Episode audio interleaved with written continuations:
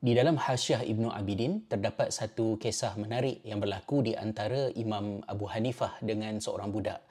Pada suatu ketika Imam Abu Hanifah rahimahullah sedang berjalan dan dia ternampak seorang kanak-kanak sedang bermain tanah. Lalu dia telah berkata kepada budak itu, "Ya ghulam, iyyaka wasuqut fitin." Uh, wahai budak, berhati-hati jangan sampai kamu terjatuh di tanah.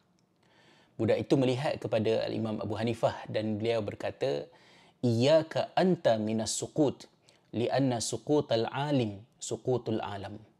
Kata budak itu, "Wahai imam, kamu itulah yang jangan terjatuh kerana jatuhnya seorang alim adalah jatuh dan runtuhnya alam."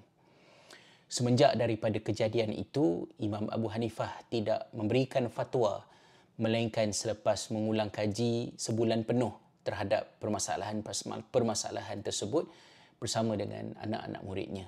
Ini adalah merupakan satu peristiwa yang menggambarkan bagaimana kepincangan, kerosakan yang berlaku di kalangan orang berilmu, di kalangan ilmuan, di kalangan ulama adalah merupakan bencana ke atas umat kerana daripada kerosakan mereka itu lahirnya pelbagai bentuk kerosakan lain yang membinasakan.